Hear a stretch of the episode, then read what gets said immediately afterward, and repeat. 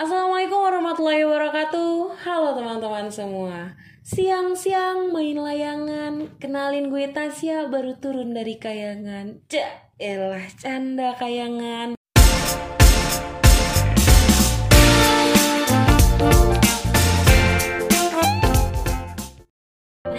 Ini sebelum gue ngomong panjang kali lebar bagi dua Gue pertama-tama gue pengen ngucapin dulu nih Happy anniversary yang ke satu tahun buat COVID-19 Gila loh. COVID-19 aja ada anniversary-nya loh. Gue ngeliat tuh kemarin pas bulan Maret Maret apa pokoknya sebelum Maret apa Maret gitu Ada loh poster-poster ngucapin anniversary ke COVID-19 Gila, gue aja udah 20 tahun gak pernah tuh ada yang namanya anniversary-anniversaryan jomblo sampai sekarang. Ini covid-19 bisa-bisanya ada anniversary. Emang paling mantep deh di Indonesia tuh covid-19 dan suka nggak nyangka gitu gak sih kalau kita nih akan menghadapi yang namanya virus ini gitu akan ada si covid-19 ini. Yang mana kehidupan itu auto berubah 180 derajat.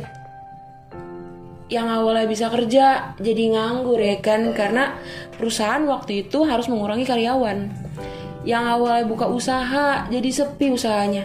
Karena masyarakat waktu itu nggak boleh keluar rumah. Yang awalnya asik nih kuliah offline jadi kuliah online. Yang awalnya offline itu mata kuliah aja susah masuk pas online boro-boro ada yang masuk. Masuk kelas aja pas masuk gurunya udah wassalamualaikum. Ya Allah.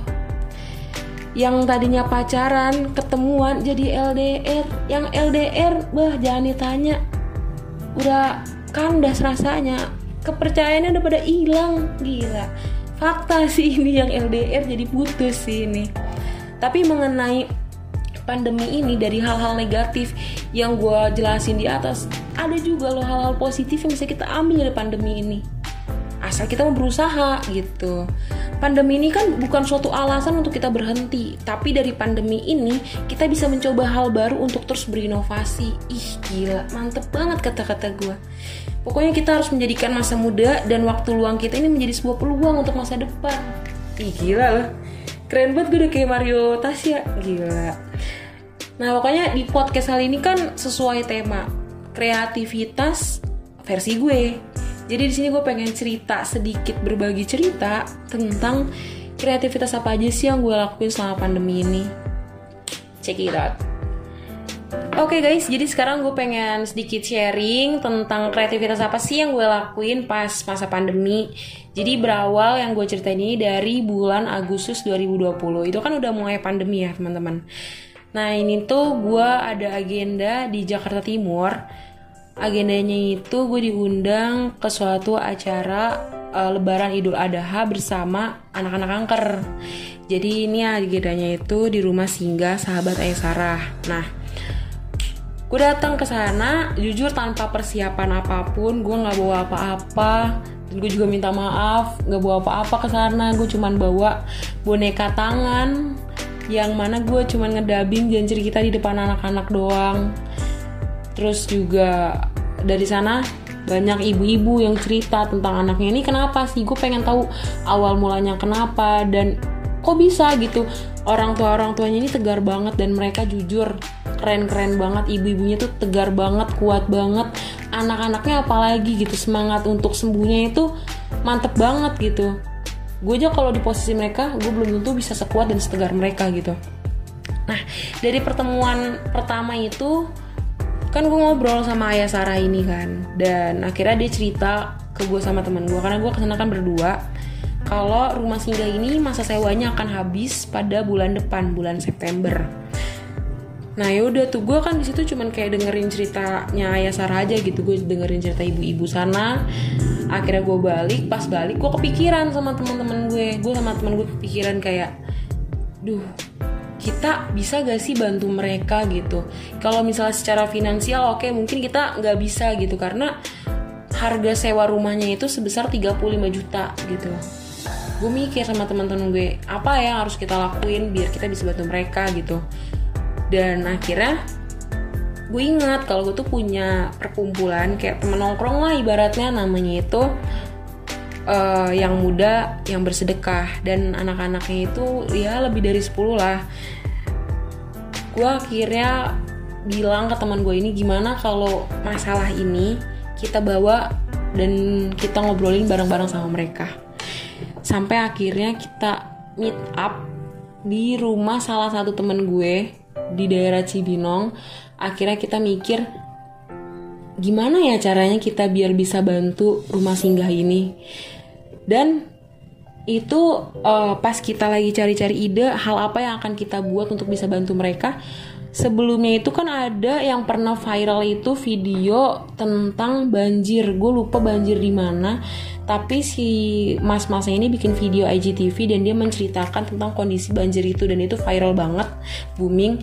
Dan jujur kita konsepnya kita ngeliat dari sana. Kita buat juga video yang menjelaskan tentang kenapa sih rumah kanker singgah ini rumah singgah kanker ini kenapa sih ada apa aja sih manfaatnya apa aja sih? Kalau misalnya rumah singgah kanker ini eh, nggak uh, dilanjutin lagi apa sih uh, minusnya gitu? Akhirnya dari sana gue bikin sama teman-teman gue 12 orang ini video. Ya video. Gue bikin video di Gunung Pancar kita pakai satu talent dari tempat tongkrongan kita ini. Kita pakai yang paling mantap lah bun ya kan? Terus akhirnya kita masukin juga ke Instagram dari teman gue ini namanya Sadewa Bayu Sadewa. Teman-teman bisa cek. Terus kita ini pas pada saat buat video itu kan gue yang ngetek gue yang editing dan captionnya juga itu gue sama teman-teman gue. Kalau caption bareng sih cuman kalau bagian editing dan lain-lain itu gue sendiri dan kita pada saat pembuatan video itu jujur aja kita ini pesimis. Kayak ih ini video bakalan ada yang nonton gak sih? Bakalan ada yang kalau udah nonton bakalan ada yang langsung donasi gak sih? Itu bener-bener kayak kepikiran gitu kayak pesimis. Tapi ada teman-teman gue yang bilang kayak ayolah kita buat aja jangan pesimis untuk hasil. Itu biar di akhir aja nanti gitu. Tapi kita selesaiin dulu nih yang sekarang dan teman gue juga bilang uh, kan kalau misalnya di kita bisa.com itu emang yang dibutuhin untuk biaya sewa rumah itu 35 juta tapi yang di kita bisa.com itu 150 juta kan terus teman gue bilang mungkin bagi kita 35 atau 150 juta itu kecil tapi bagi Allah itu mudah banget itu gampang. Akhirnya kita semua yakin oh oke okay, gampang menurut Allah gampang gampang gampang gampang gampang. Pada saat kita buat alhamdulillah nggak sampai satu minggu itu di kitabisa.com udah ada dana sebesar 57 juta. Eh 54 juta. Dan kita kayak seneng banget gitu loh kayak ya Allah akhirnya biaya sewa untuk satu tahun ke depan itu juga bisa tertutupi gitu.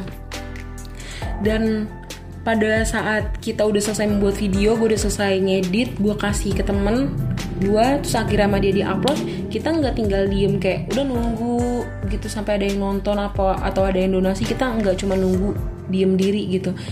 Gue sama teman-teman gue sampai nge-DM-in para artis kita ban minta bantuan ke teman-teman kita.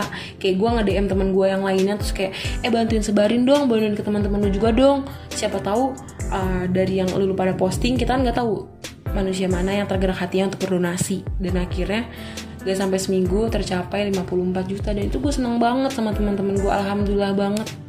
Itu the power of percaya sama Allah gitu. Terus ditambah lagi gue waktu itu iseng pada saat hari keberapa posting itu kan kayak tiap harinya itu trafficnya itu kita liatin tuh naiknya tuh berapa ribu sih penontonnya. Sampai sekarang itu 59 ribu orang yang nonton itu udah alhamdulillah banget menurut gue kan. Terus gue pada saat hari keberapa ya gue lupa gue tuh buat tweet di twitter kan. Gue buat tweet tentang rumah singgah kanker ini yang lagi butuh dana gitu. Dan tanpa disangka uh, ayah Sarah ini ngabarin ke gue kalau ternyata kita bisa.com tahu mengenai rumah singgah kanker ini. Dan dia notice dari tweet gue dan gue kayak ih seneng aja gitu. Itu sih yang gue alamin sama teman-teman gue pada saat pandemi di tengah-tengah pandemi itu. Kita bisa uh, apa ya ngajak orang-orang untuk berdonasi dan sampai akhirnya itu semua terselesaikan masalah biaya sewa rumah singgah anak kanker itu yang pertama. Gue nggak tahu sih ini disebut kreativitas atau enggak tapi gue seneng aja gue pengen sharing aja sama kalian. Gue pengen ngasih tahu aja kalau pandemi ini bukan berarti kita harus berhenti. Ini masih banyak hal-hal yang harus diinovasi hal-hal baru yang harus dicoba gitu.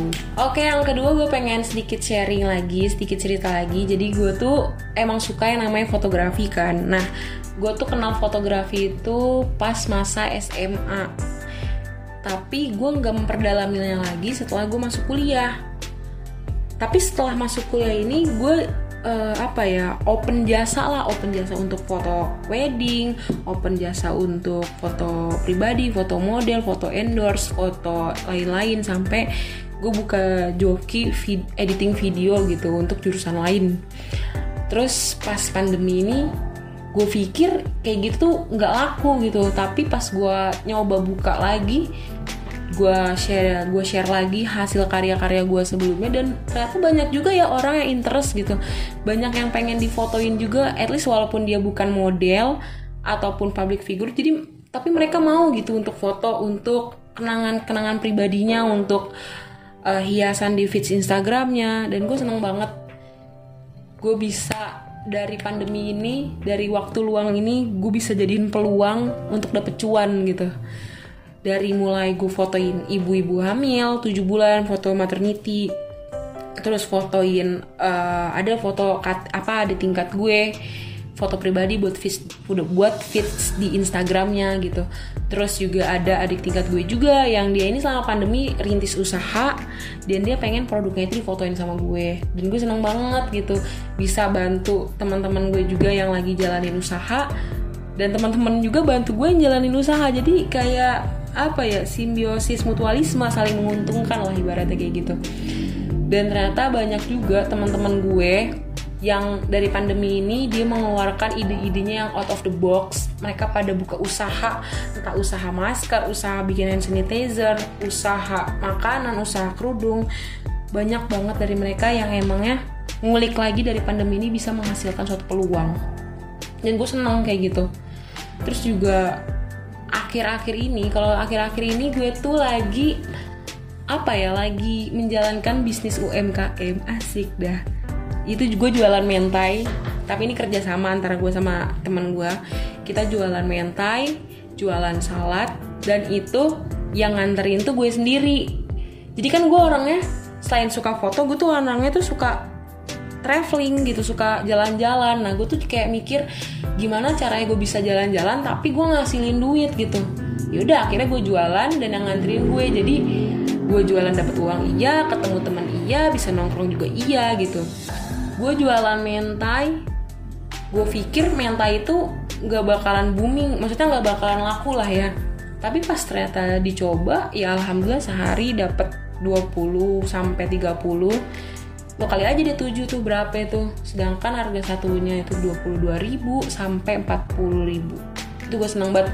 Walaupun jarak buat nganterinnya itu ke Cibubur. Gue dari Bogor ke C eh dari Gunung Putri ke Cibubur itu kan jaraknya 45 menit ya. Gue tempuh tuh gue jalan ke Cibubur.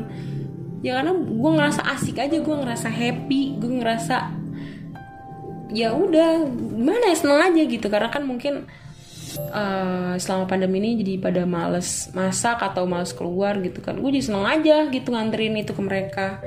Gue jalan dari Gunung Putri ke Sentul sering banget gue nganterin orderan ke Sentul terus ketemu teman-teman diajak nongkrong. Terus jadi apa ya mungkin karena udah lama nggak ketemu teman-teman gue jadi pas ketika nongkrong mereka ngeluarin uh, apa ngeluarin cerita-cerita baru mereka gue ngeluarin cerita-cerita baru gue dan kita jadi saling tukar pikiran dan pendapat dan itu sih hal baru yang gue suka kalau misal gue ketemu orang-orang dan gue nggak bisa berdiam diri di rumah aja tuh gue nggak bisa gitu Nah, jadi begitulah kreativitas-kreativitas yang gue jalanin pada saat pandemi dan semoga bisa memotivasi kalian. Ya paling nggak adalah ya satu atau dua mah yang membuat diri kalian tuh mau bergerak dan mau memulai. Jadi jangan jadikan pandemi ini suatu alasan untuk kita berhenti tapi dari pandemi ini teman-teman bisa mencoba hal baru untuk terus tetap berinovasi. Ingat, jadikan masa muda dan waktu luangmu menjadi sebuah peluang untuk masa depan. Oke, gue Tasya pamit undur diri. Wassalamualaikum warahmatullahi wabarakatuh.